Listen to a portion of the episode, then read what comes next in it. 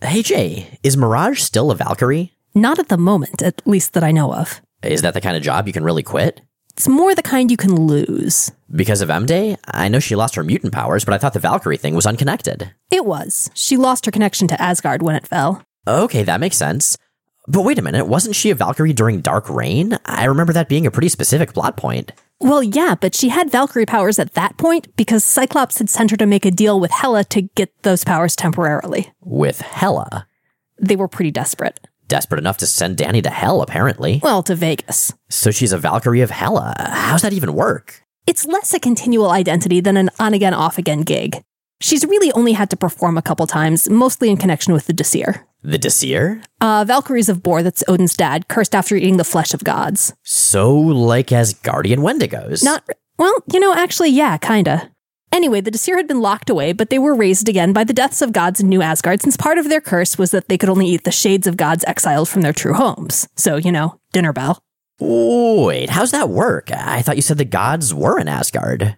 New Asgard. What happened to old Asgard? Whatever happens to old Asgard? Ragnarok. Oh, yeah, okay, fair point. So what, they rebuilt? Yeah, Thor bought some land out in Oklahoma and they started over. So Asgard is in Oklahoma. Well, not anymore. Also, it's Asgardia these days. Is it back in, you know, Asgard? Nah, it's still sort of in Midgard, Sort of. orbiting Saturn. what?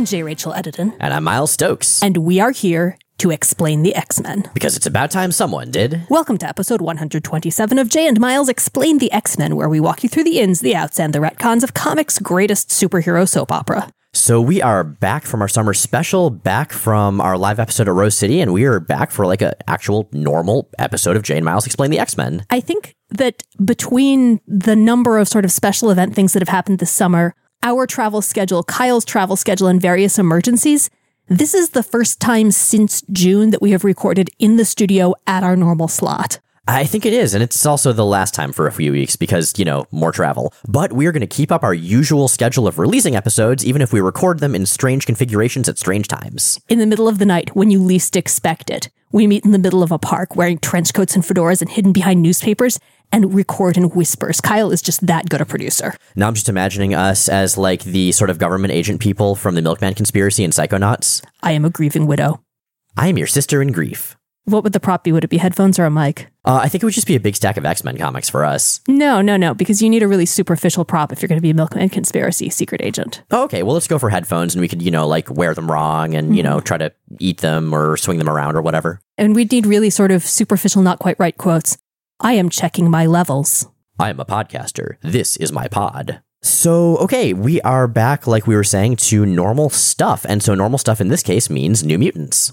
Normal by some definitions. Because the New Mutants are starting this gigantic thing, the Asgardian Adventure, it's often called, which is actually happening around the same time that Excalibur is doing the Cross Time Caper, and X Factor is doing the Judgment War out in space. I was mostly thinking because, you know, they're teen superheroes with powers inexplicable by science in a shared universe line, but that Well, too. Okay, well, yes, yes, that as well. But yeah, it's a weird part of history because in Uncanny X Men, we have basically the full dissolution of the team and just a bunch of plot lines going on at different parts around the world following different characters. X Factor has a new level of cohesion, but they don't have a base anymore. They've just spent a while in the UK and they're about to get slingshotted into space for a long arc. Yeah, the New Mutants are going to be in Asgard for a long time. Excalibur is going to be going across alternate dimensions for a very long time. So it is a weird time to be an X reader right now here at the end of 1989. Yeah, no one is at home right now, are they? Uh, pretty much, yeah. So, speaking of Asgard, this is actually the second time the New Mutants have been there. The first time was way back in 1985 in New Mutants Special Edition and X Men Annual Number 9. all of the New Mutants got pulled into Asgard in the first of those stories, and they each sort of did their own thing. They got separated. So in the dwarf realm of Nidavellir, I don't know how to actually pronounce these things. I've just read them a lot, but you know, that place. Cannonball ended up befriending Eitri, the master forger of the dwarves, and his daughter, Princess Kindra. In Asgard, Sunspot met up with the Warriors 3 and Preston Asgardian Tavern by beating up some douchebags. He is in his element in Asgard. He gets to punch people and then eat And be a hero. and get hit on by ladies. Yup. Wolfsbane ended up being rescued from giants by this silver wolf prince guy named Hrimhari. Who she totally fell for and also was really reluctant to leave at the end of the story.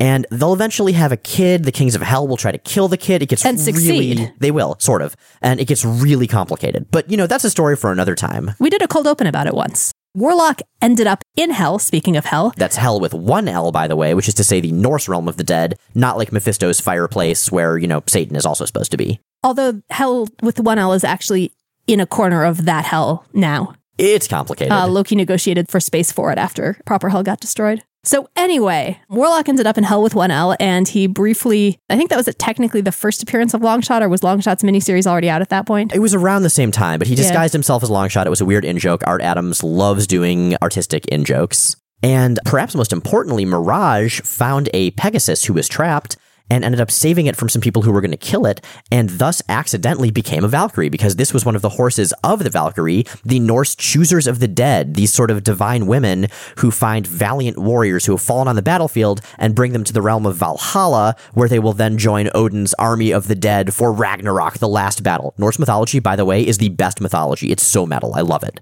It's so metal because a lot of metal is Norse mythology derived. If they'd just gone for a different set of traditions, it would be another mythos that was so metal. Uh, you know, art imitates life, imitates art, whatever. Now, in the midst of all of this, Magma and Cypher and Karma and Magic were all off doing other stuff, but that is largely irrelevant because right now Magma and Karma are off somewhere else, and Cypher and Magic are respectively dead and, for all practical purposes, dead. Now, if you want a full take on the thing we just briefly described, our episode Guitar Solos of the Gods covers that in detail and is actually one of my favorite episodes we've ever done. And we will link to that in the visual companion to this episode, which you can find at explainthexmen.com. Yes, now other background stuff that will be useful for what we're about to talk about. So Hela, the goddess of the dead, she's really pissed off and she's very weakened because this guy named Skurge the Executioner in The Mighty Thor destroyed the Nagelfar. That was in Thor number 362. Otherwise known as the best single issue of all time. It really is. Uh, everyone talks about the Bridge of Gjallerbru. That's the issue that's from. It's freaking phenomenal. It's amazing and it's beautiful. And if you ever get the chance to see it in the big oversized artist edition,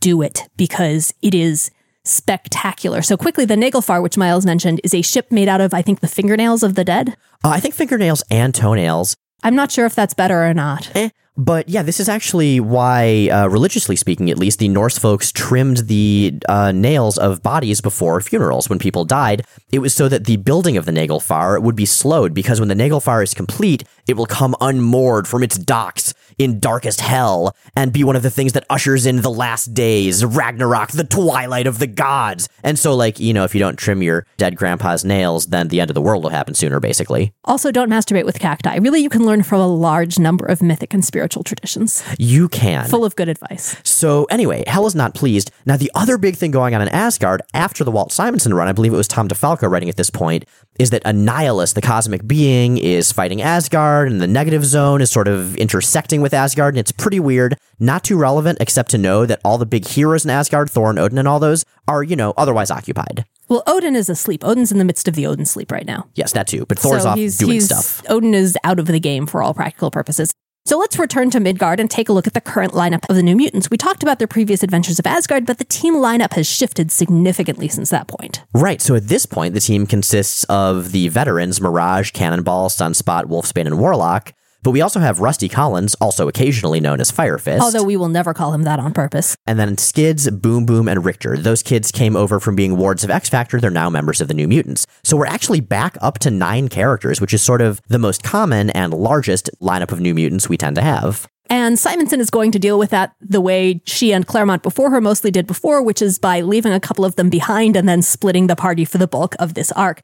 We should also say that we're not going to be covering the Asgardian adventure in its entirety in this episode. It's basically two episodes worth of content. So, yeah, this arc is going to be split across two episodes, both of which are also part of the aftermath of Inferno, because everything is forever. I mean, when you get down to it, everything since Inferno is part of the aftermath of Inferno. All of our lives, well, okay, most of our lives, because Inferno was while we were already born, uh, are Inferno aftermath. Maybe this could be a different way to name generations. I think we're technically Brood Saga generation. So you could have Brood Saga generation, Inferno generation, and so forth. You could also change the way you do years. So, for instance, instead of BC and AD, you could have BI and AI. It'd be great. Let's Okay, start doing that. Let's just start giving comics dates in those terms.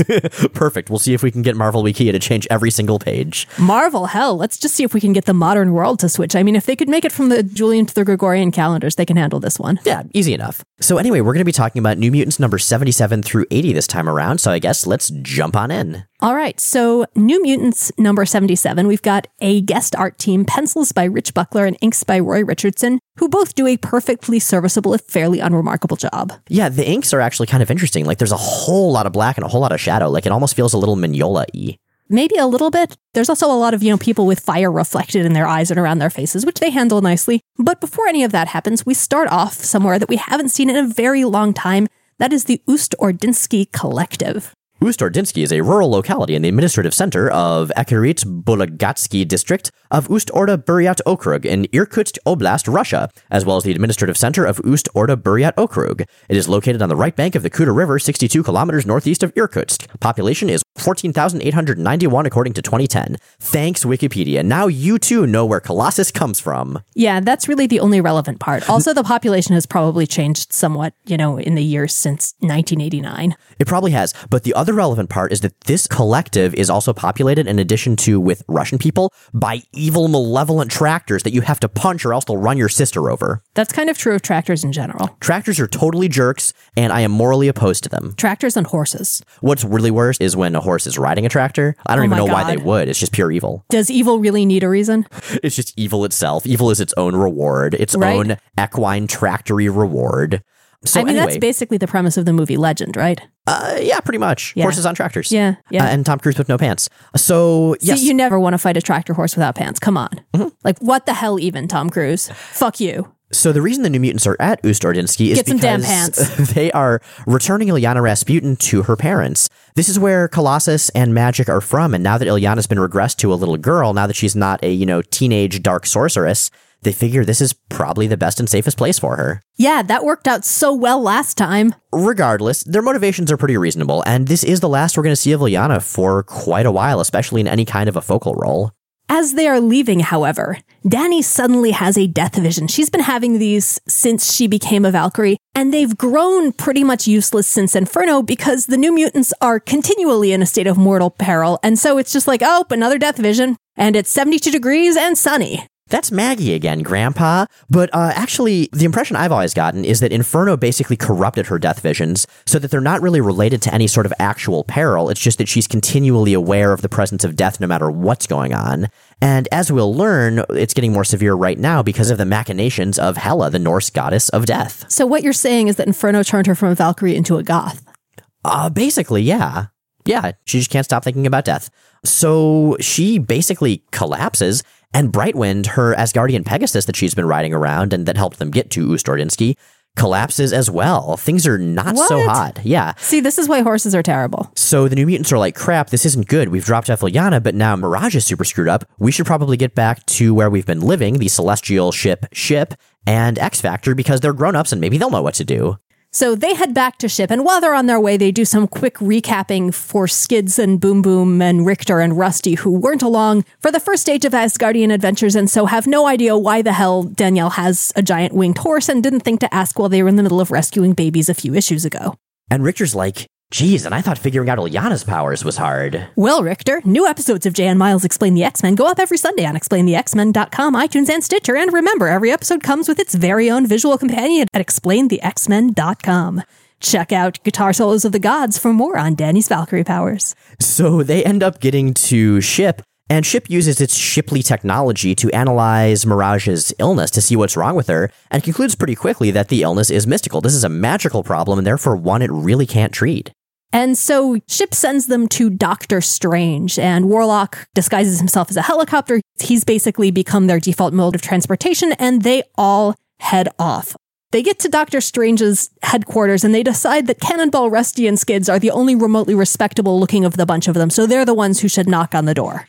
And uh, yeah, they're talking about how it's important to be humble, and Boom Boom can't really wrap her brain around this. Humbly? This is the 20th century, for Pete's sake.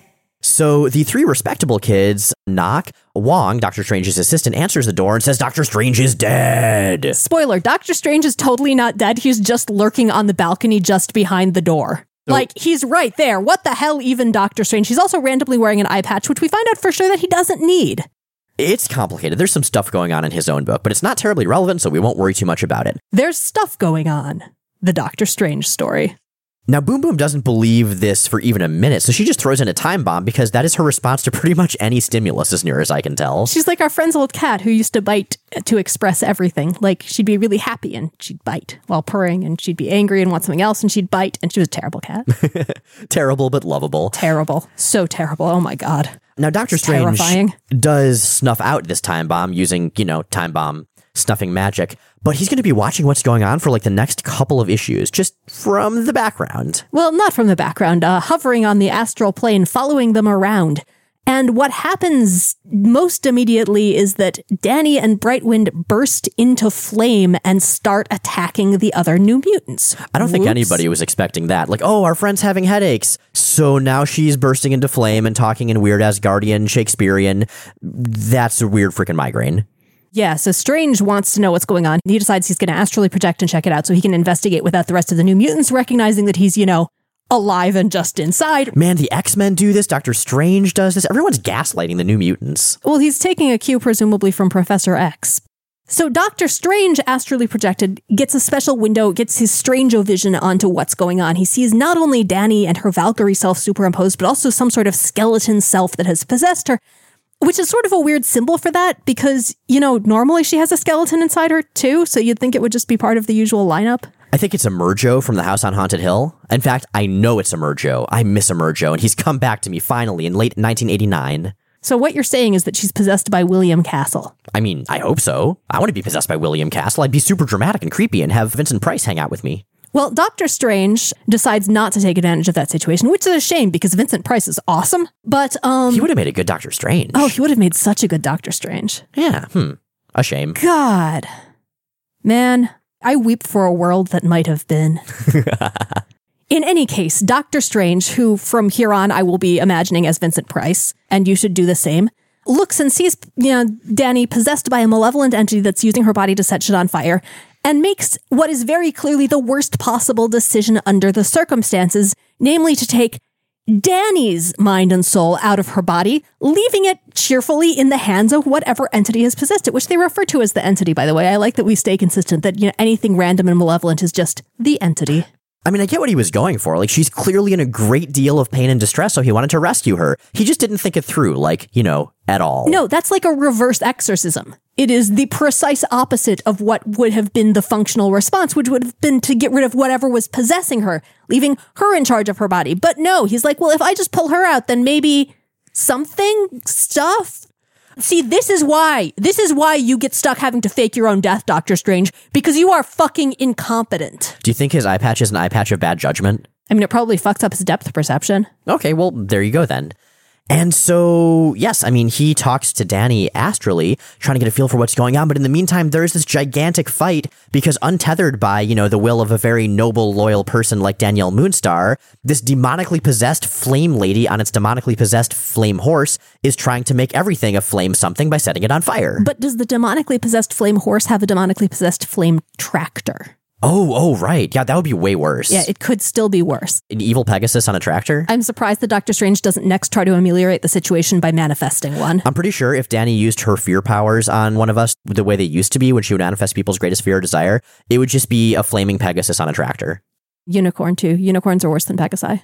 Okay, a flaming pegacorn on a tractor. See, unicorns, like normal horses, will freak out because of a gum wrapper and trample you, right? hmm Unicorns will do that, but they will also stab you and slut shame you. Oh, right, because of the whole virginity thing. Unicorns are dicks. Oh, stupid unicorns. What did they ever do for the world?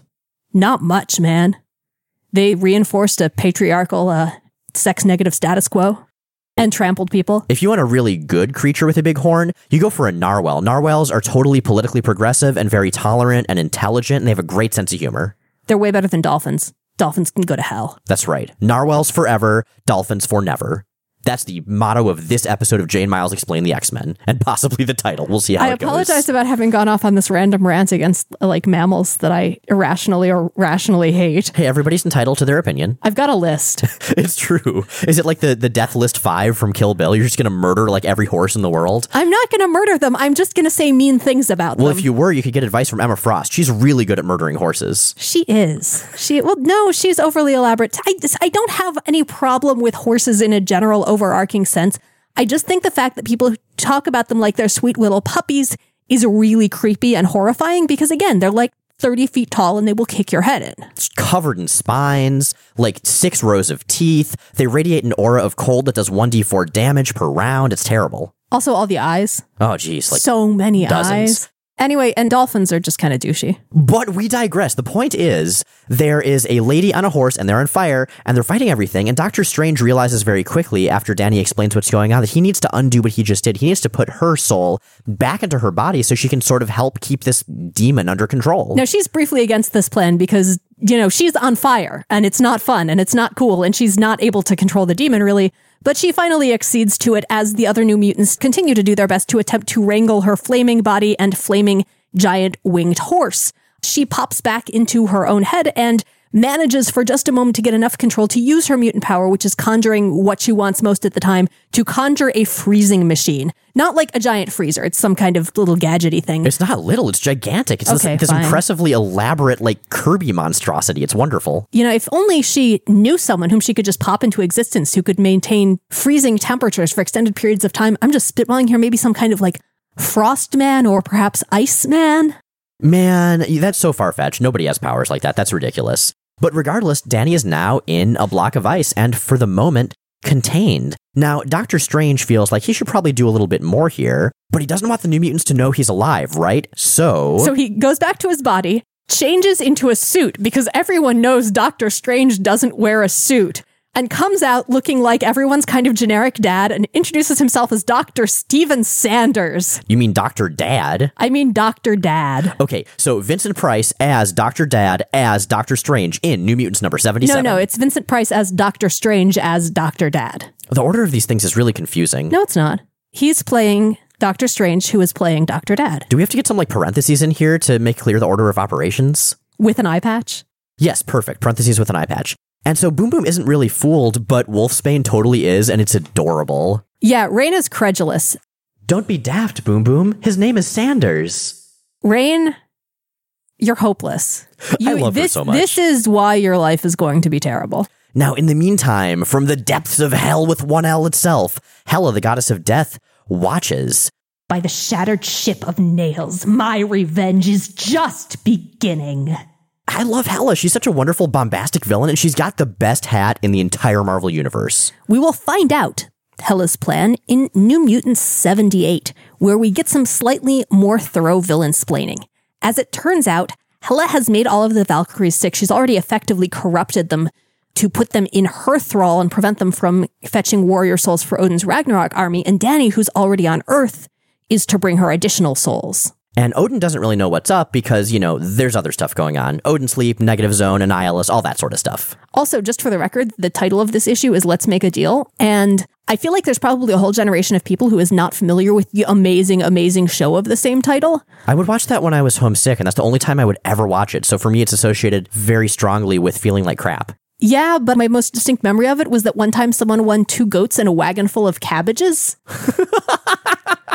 it was an amazing game show. Like, that's television, man. A wagon full of cabbages. A bygone era, a more wonderful time. It was awesome. I loved it because it was like part this serious risk taking show, but then the prizes were just this like weird Dadaistic nonsense. Speaking of things that are awesome, we have another fill-in artist this issue, and it's Rick Leonardi. Hey, we love Rick Leonardi. I think he's done enough New Mutants at this point that I don't know if he even really counts as a fill in. He's part of the regular rotating lineup. The way he draws Danny, especially, like, so she's inside this big block of ice under this big Kirby machine, right? And the way he draws her flesh just like receding and stretched over her skeleton and her face like tortured in this tormented agony, it's actually really vivid and really believable. Like, you can see the pain that Danielle's in. We find out why she's in that state when Rahne briefly tries to telepathically connect to her and discovers that while the ice is containing the external fires, they are now burning inward, basically eating away Danny's soul. Fortunately for the people around her, at least, you know, for the time being, she is still encased safely in the ice.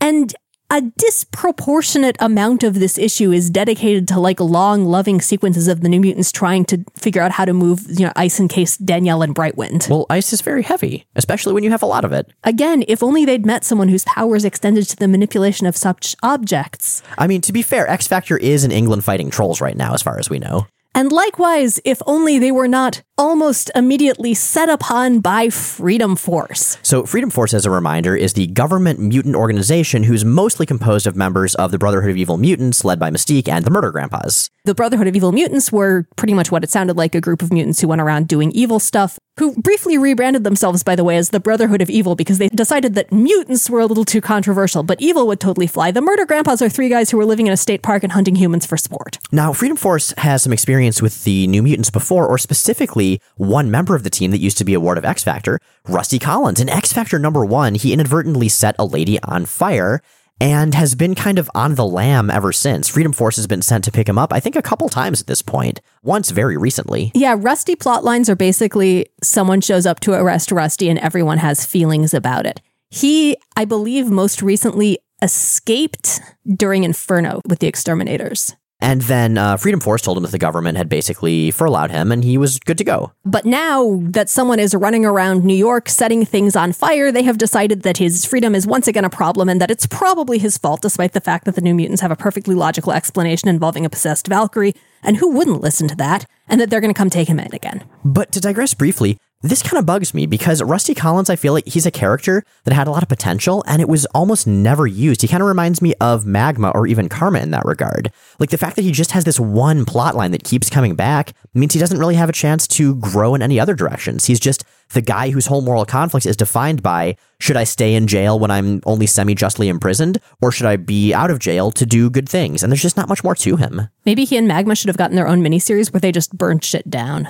right. They're like, okay, screw this. We're tired of only having one personality trait. It's time for some arson. Then they would have two personality traits. Is arson a personality trait? Can that I be like on the Myers Briggs? I can be like an ENFP arson. I, I guess it depends on how fundamental it is to you as an individual. Hmm. I don't think it's very fundamental. Also, as I recall, I'm an ESFP, but whatever. That's not relevant. So, yeah, Freedom Force shows up. I, I wish Stonewall was here. I miss his mustache, but he's not. And they confront the New Mutants. And like you said, the New Mutants do try to explain, and Freedom Force just doesn't want to hear any of it. Freedom Force basically tells the New Mutants, look, if the chick in the ice is your priority, take her, have fun. We get Fire Guy. This is not arguable. Have a nice day. Goodbye. And of course, there's a big fight because there always is. And my favorite part of it is when Richter uses his vibration powers to try to stall Freedom Force, to try to, like, you know, delay it so the New Mutants can escape. And Crimson Commando solves this problem by gently shooting Richter in the head to knock him out. Yeah, Freedom Force in general deploys some deeply questionable tactics. They eventually effectively triumph. Rusty is knocked out. Skids is protecting him in her force field. They tell the rest of the New Mutants to take Danny and Brightwind and get the hell out of Dodge. And Freedom Force responds by basically just knocking out the rock shelf under them and carrying them off forced field and all. We also find out, and the reason that they're so desperate and gung ho to get their hands on Rusty is that they're planning for him to be pardoned and basically grandfathered into Freedom Force. They want him on the team. And they also allude to the fact that the government has big plans for the other mutants in their custody, specifically the mutant kids they picked up during Inferno. Now, this is interesting because, of course, the mutant kids from Inferno will end up being a central part of a plot, but not for many, many, many, many years, like the 2000s sometime. Yeah, it's like 25 years. Now, my understanding is that Louise Simonson had plans to do more with this, but we're coming up in the era when she and Chris Claremont were both sort of forced out of Marvel. So this is one of quite a few plot lines that aren't really ever going to go anywhere. Like when Destiny says it's important for the future of the survival of Freedom Force themselves and the mutant race for Rusty to be arrested. That's just never really followed up on. Dude, Destiny always says shit like that. I assume that that's how she gets. She's like, oh, are you going to the store? You have to pick up ice cream sandwiches. It's essential for the survival of the mutant race. I have seen it. I like this idea. It has to be my favorite flavor, too. If you get strawberry, we will perish. Raven, I've seen it. Raven, you have to rub my feet. Otherwise, all of mutant kind will be destroyed. So Destiny is always like so noble and detached. I love the idea of her just being super, super petty. Basically, the equivalent of Max Twitter's Gene and Scott. That would be wonderful. No, no, it's the Phoenix Force bidding on stuff on eBay. Now, this is going to be the status quo of this era of New Mutants. We're going to have the New Mutants off doing their own thing, the ones that have Danny, you know, some of the original characters. Then we're going to have Rusty and Skids just sort of back on Midgard, star, caption, Earth, being imprisoned and dealing with some prison stuff. And there's some Vulture and Nitro stuff coming up. And it's kind of weird to have that juxtaposition, like, because it's Asgard, it's epic. And then it's Rusty and Skids, two of the least defined characters, in jail.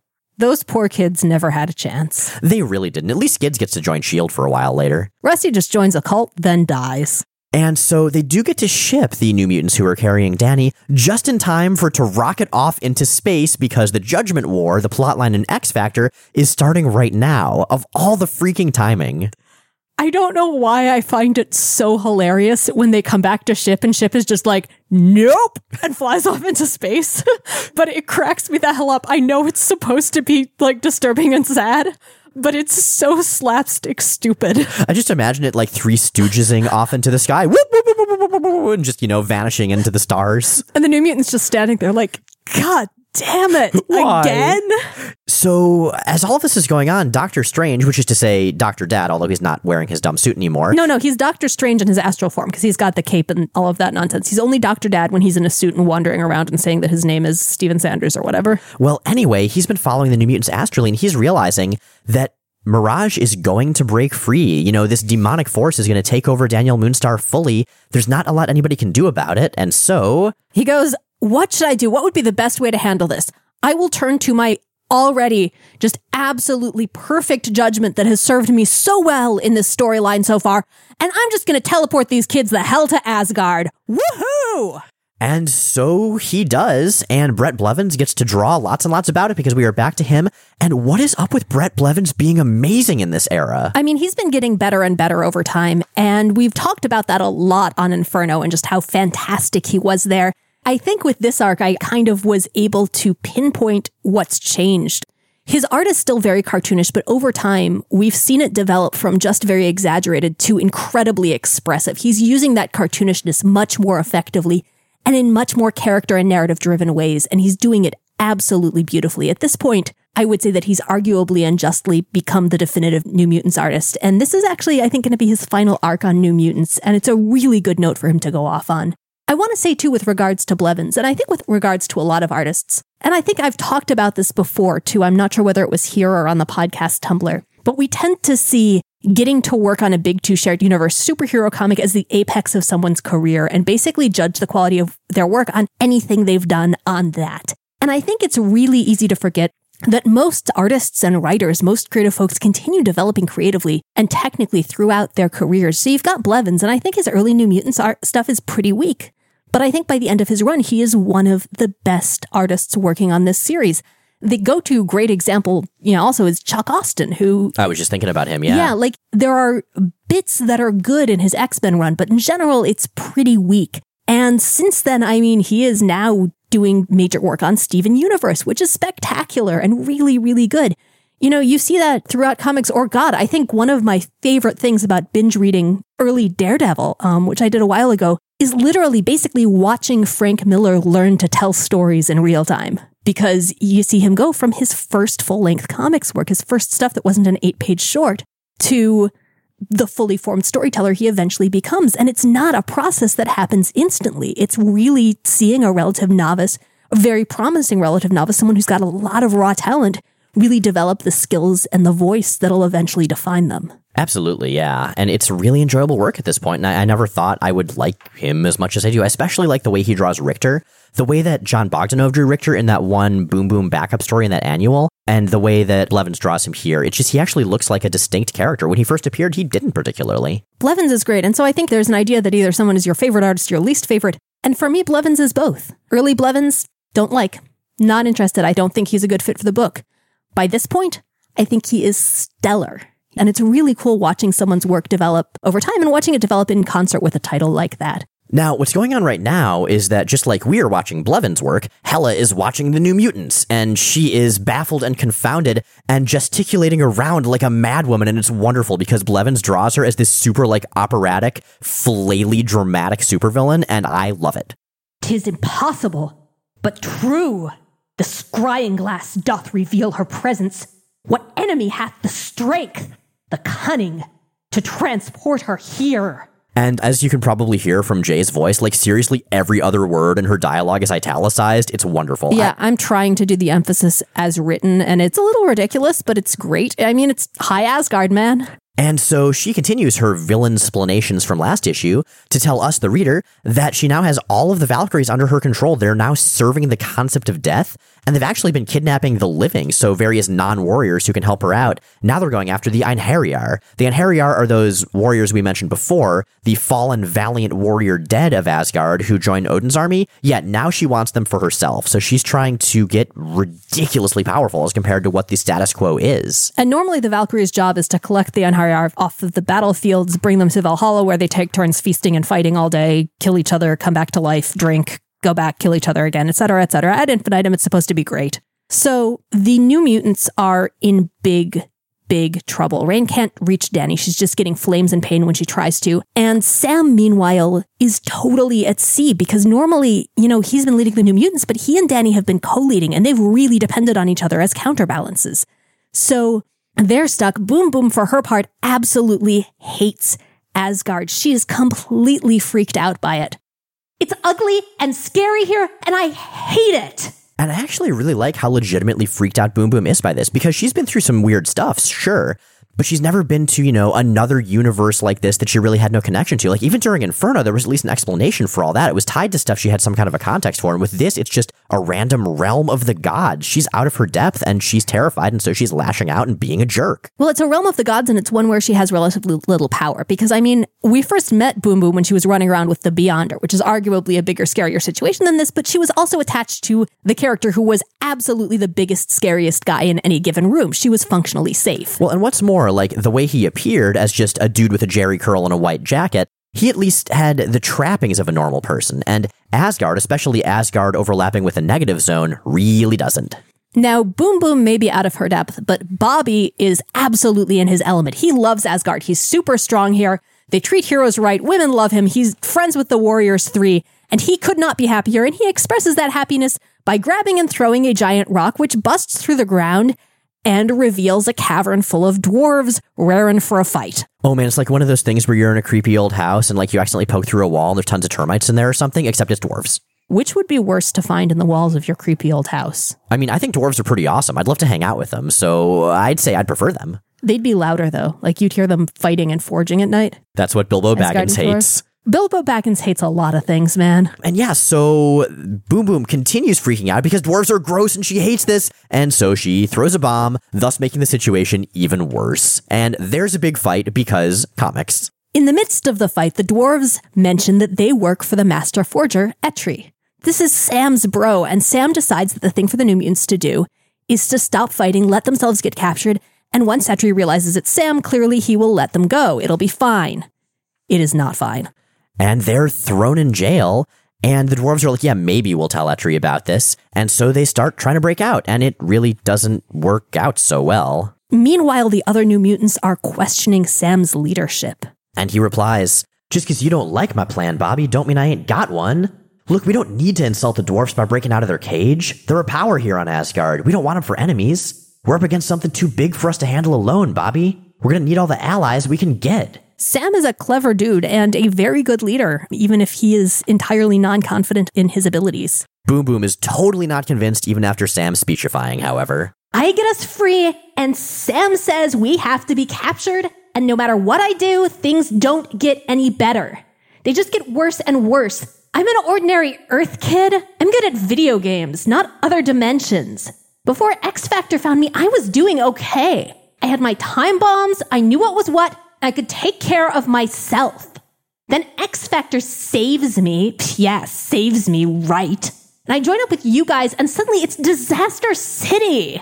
And so Warlock starts trying to cheer her up and to cheer Rahne up, who's still messed up about Danny. And to do so, he starts juggling the various bits of rock and chain around the cell that they're in, explaining that this was a game on his home planet. Like Yeah, what? the Technarchy, patricide, and occasional juggling. I mean, it's a little thematically dissonant with what we've seen of the Technarch homeworld, certainly. Maybe they juggle like pieces of the dead. Maybe it's a fighting technique. And So- no, it just doesn't make sense. It's ridiculous. I assume he just likes juggling. I don't know why he would even say that. It's a great line. I love it when continuity just gets weird like that. And so Boom Boom is starting to cheer up, and so she throws a time bomb into the mix of things Warlock is juggling, thus freaking everybody out. It's a dud, and she is horribly insulted at the thought that they think she would even consider throwing a live time bomb at her friends, despite the fact that she does that all the fucking time. But at the same time, I have a lot of sympathy for her here because really, like, she's lonely, she's scared, she really doesn't know most of the people here very well. And so she was just trying to be one of the gang. She was just trying to play. And unfortunately, she's not very good at knowing what's appropriate and what's not, really, in any situation.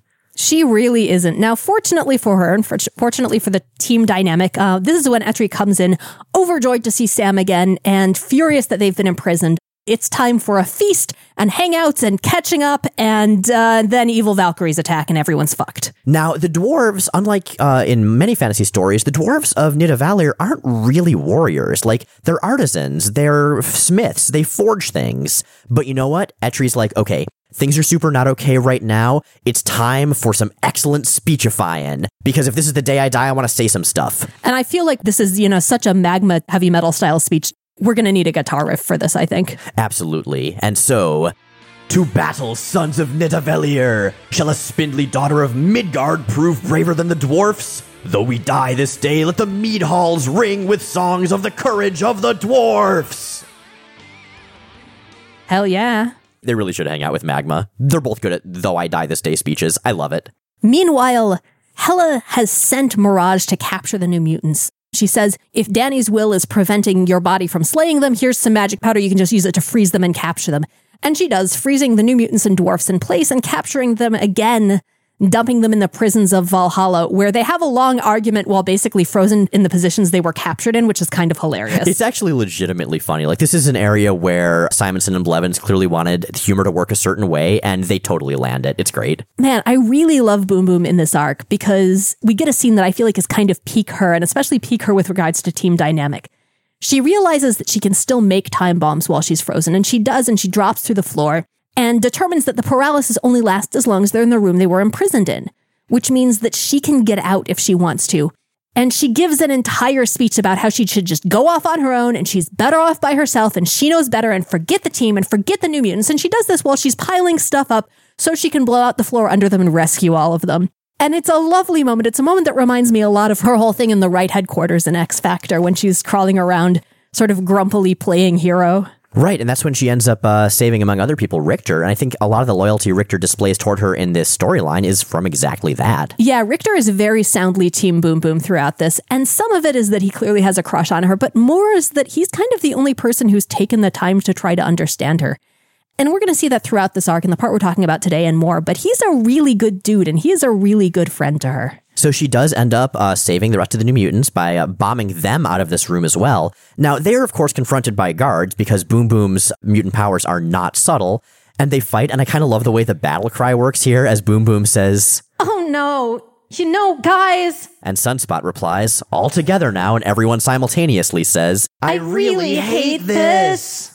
So they fight these guards and they win, and so now they disguise themselves using presumably whatever Asgardian clothing was around in the storeroom. It's nice that the Asgardians just happen to have those domino masks sitting around.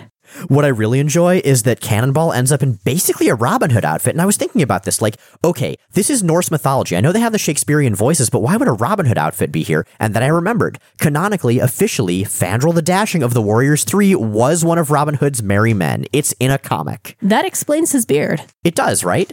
And, you know, the fact that he otherwise doesn't seem Asgardian at all, but I still love Fandral because he's dashing.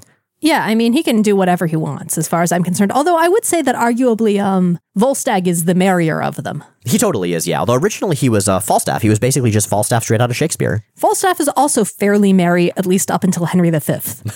Nobody's merry in Henry V. Nobody is merry in Henry V.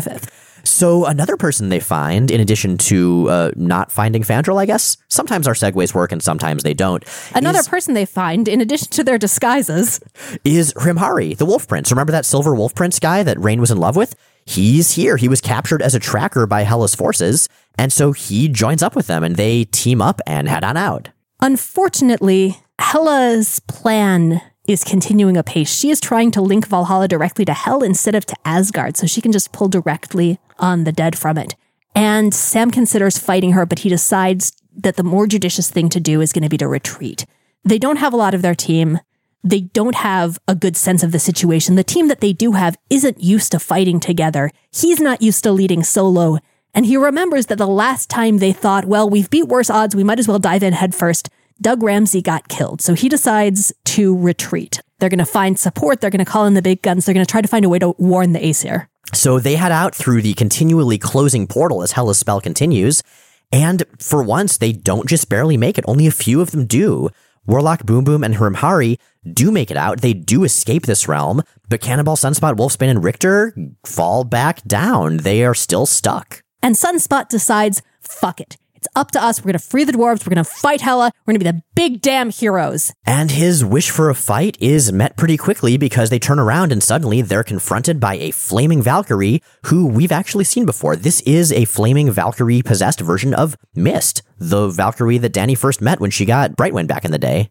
If you are so eager to go into hell, mortal, then I personally will be most pleased to escort you there. Oh man, that was super creepy. And so, yeah, that's the first half of the New Mutants and Asgard story. And there's not really a better breakpoint than this because this is at least when the party gets split. So we'll just call it here and resume in an upcoming episode not too far away. Are you kidding? That's a great breakpoint. That's like the episode end high tension cliffhanger moment. I feel like we should have a next time on New Mutants here with clips from the episode that we haven't recorded yet. Previously on New Mutants test pattern. no. Uh, so yes, it's a fun story. It does drag a little long. I mean, overall, I think the reputation of the story is not so hot, and this is in fact right before they brought in Rob Liefeld to try to pick up sales of the book. But you know, so far in this first half of the story, I really enjoy it. I love this story. I love seeing the new team try to work out their dynamics. I love the epic Asgard stuff. I mean, I think this is a story that is going to be a lot more appealing to you if you're a Thor fan, and specifically if you're a fan of Walt Simonson's Thor. Because, I mean, there's a lot of homage to that. There's a lot of that feel in it. There are a lot of familiar and marvelous and welcome elements from it that are especially going to come in in the second half. And I like that stuff. I like the new mutants and that stuff. I like the mix of comfort with that element and just wildly out of their depth. I think it's a great character moment for two of my favorite and largely underserved characters, Boom Boom and Richter. And again, I think it is Blevins at his absolute finest. It is a great, great last chapter for his run on the book. So we'll come back to the New Mutants in Asgard soon, but in the meantime, you've got questions. Dan Mulcairn asks on Tumblr, You recently called Gateway, who uses the trappings of his own culture, problematic. White characters who use trappings and practices of other cultures, for instance Iron Fist, are also problematic. How should characters with overt cultural trappings be handled? In general, it's less an issue of presence or absence of cultural trappings than of how they're used and by whom. You got to be sensitive to not only, you know, presence or absence, but also perspective and breadth of representation. The short version of this is be careful, be conscious, be mindful. Don't reduce characters who don't represent your demographic or the cultural majority that you're writing from to a limited Eurocentric view of their cultural trappings. And don't assign overt cultural trappings belonging to marginalized or colonized peoples to characters who are among the groups that colonized or marginalized them. Problems with representation don't happen in a vacuum. They happen in a real world cultural context, which it's important to be aware of and sensitive to. And they happen in a fictional context that it's important to be aware of and sensitive to. Iron Fist, for example, is part of a very, very long tradition of making white European or European American characters the savior of non white groups, basically fetishizing a culture and its trappings, and again, a very sort of reductive, fantasy oriented view of that, while not representing the actual people at all also the reduction of a large range of cultures and ideas to, again, a very simplified down fetishized version that then is handed to a white dude. That's ridiculous. Gateway is sort of the other extreme. He is a character who, while the cultural trappings he's attached to are from his own culture, he's basically nothing but those trappings. Really, he doesn't have agency or motivation beyond that. He's basically the X-Men's party bus. He is this mystical conduit. He doesn't get to be a person in ways that other characters around him are. And I think that's a really critical distinction. And also something of which writers and readers are much, much more aware now than they used to. So intention matters a lot. I don't think it's necessarily always intuitive. I think willingness as an author to not only hear, but to seek out criticism, to learn, especially if you're going in, you're writing from a more central position and you're writing cast members who are part of or using elements from colonized groups or anything like that. I will say James Leask has written a lot of really great stuff, including one piece for us specifically on Mirage on representations of indigenous cultures and peoples. I'll link in the as mentioned both to his article on our site and to his stuff at Comics Alliance and also to some more general resources on, you know, writing the other, on writing with cultural sensitivity and on the importance of not only representation, but mindful representation in fiction. Uh, we are in it asks on Tumblr. Just recently, Miles mentioned that Uncanny X Men 251 was the last issue in the box of comics his dad gave him. I'd love to know more about that collection. Were there any substantial gaps in the X Men run? What were the other titles? Is this where Miles's love of Thor comes from? In what ways did that particular collection shape your expectations for comics? Okay, so we've supplemented uh, that collection with you know comics we bought ourselves, so I'm not sure exactly where those runs end. But if I recall, they started with Uncanny X Men number 190, the Kulan Gath story, that was a very strange place to jump in, and ends with roughly Uncanny X Men 251, New Mutants 81, X Factor 47, Wolverine 19, and Excalibur 16. So all the very end of 1989. Um, there weren't really any gaps in there, although there was also a copy of Uncanny X Men number 186, Life Death, even though it was before the uninterrupted run. But I can't blame my father for picking that up. I mean, it's Barry Windsor Smith. It's a phenomenal issue. And so, yeah, it was, you know, runs from number one of all the non X Men books and an X Men book starting at a strange place, which really had me diving into the deep end. There weren't things like Secret Wars 1 and 2. So when the books crossed over with stuff like that, I just had to sort of fill in the gaps. And honestly, I'm kind of glad I got a chance to do that because I think so much of looking back on these books, so much of, you know, remembering what it's like to be a comic reader when you're just reading the comics rather than doing a podcast about them is remembering that you're gonna miss stuff. There are gonna be things that you can't necessarily get a hold of. And especially in the pre internet days, that meant you had to just figure stuff out on your own or just guess. Think about, you know, who the Beyonder probably was since you don't really have a lot of information on that. Yeah, I remember um, going through that collection and then the one we put together later. There was a very specific gap, and the only Onslaught tie in, the only Onslaught arc issue that we had at all were the Excalibur tie ins. Oh, right. And so we're like, okay, we don't really know what's going on, but here's a tiny corner of it. And oh, this was where they introduced the Xavier protocols, actually, was Mm-hmm. in those issues. So we had that, but absolutely no context for it. Right. Now, it wasn't just X stuff, although that was most of it. There was also the full run of Walter Simonson's Thor. And yeah, that is absolutely where my love of Thor comes from. I mean, that was the best possible place to jump into Thor. And honestly, I mean, I've read modern Thor, I've read that. I haven't read a whole lot of other stuff, like the Annihilus stuff that we were talking about here. I haven't. And I feel okay about that because I feel like I've read some of the best stuff. And, you know, later on, there were also a bunch of X miniseries, most of the ones we've covered, you know, and trade paperbacks like Longshot. Now, my father was into a lot of other stuff, but that's all the room the long box had. So later on, he gave me a bunch of Tomb of Dracula, which is awesome, Nexus, ElfQuest, Teenage Mutant Ninja Turtles, and a Fantastic Four run I should probably actually read one day.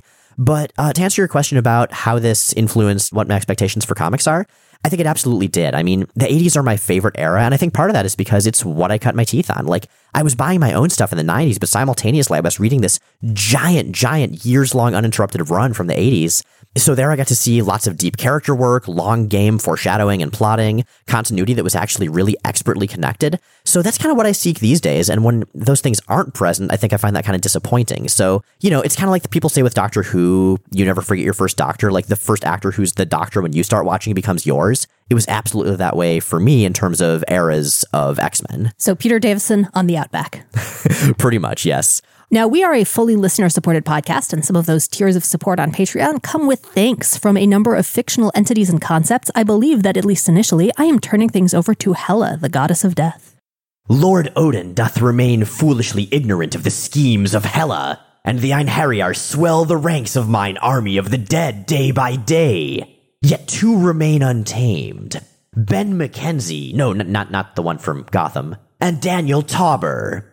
No matter, mine Valkyries shall set the realms ablaze, and even Mackenzie and Tauber shall soon whisper the name Hela through lips contorted in pain and submission. I mean, we have a ship made out of dead people's fingernails. That's awesome. Come on, come on, no spirit nor mortal can resist that. And I'll turn it over from here to the angry Claremontian narrator. You buried yourself in your study of history, Joe Streckert, ignoring the threats of the present and the rise of Peter Bover. Now you must draw on all the lessons of the past and hope that they will be enough to save the future. And with that, Jay and Miles Explain the X Men is recorded in Portland, Oregon, and produced by Kyle Yount, host of the Godzilla podcast Kaiju Cast. New episodes of Jay and Miles Explain the X-Men come out every Sunday on iTunes, Stitcher, and at explainthexmen.com. Check out explainthexmen.com for all kinds of extra content, visual companions to every episode, along with interviews, fan art, recaps, reviews, and much, much more. This podcast is 100% listener supported. If you'd like to help us stay on the air and ad free, check out the Patreon link at the top of explainthexmen.com. Next week, X Factor heads across the galaxy. For a cosmic snobs versus slobs battle as we begin the Judgment War.